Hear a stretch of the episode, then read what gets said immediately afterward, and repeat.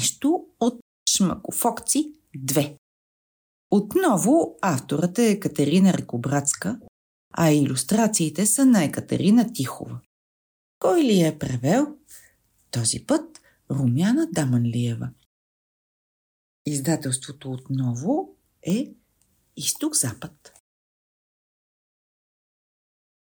М. Ама какви са тези кълджапци? Приличат ми на моите деца. Те много обичат да джапат в кълта. Да, джапането в локви и в кал е толкова забавно. Мгм. Но ние имаме правило, че джапаме, когато сме с подходящите бутуши. Специалните бутуши за кълджапане и М. луково джапане. Да, а вие имате ли си специални бутуши за калоджапане? През пролетта, когато снегът вече се е стопил, а първите цветчета още не са подали главичките си, или през есента в сезона на дъждовете, или както сега, когато зимата е мека, се появяват малките калоджапци.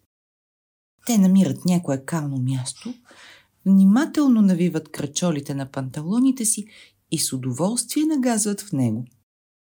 Калоджапците размесват кълта с крачетата си, докато тя стане гъста и лепкава каша. Звучи доста забавно. Не мислите ли? За тях това е чудесно забавление. Страхотно е кълта да джвака под краката и приятно да охлажда глезените. Точно този звук се чува понякога. Джвак, джвак или джгмъц, джгмъц. Вие какви звуци чувате?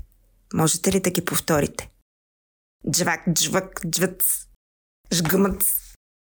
Понякога кълджапците се увличат и кълта се сгъстява толкова много, че ако стоиш в нея, без да се движиш, започва да те засмуква. Тогава се чува един такъв смешен звук. А вие обичате ли да джапате в локви в кал?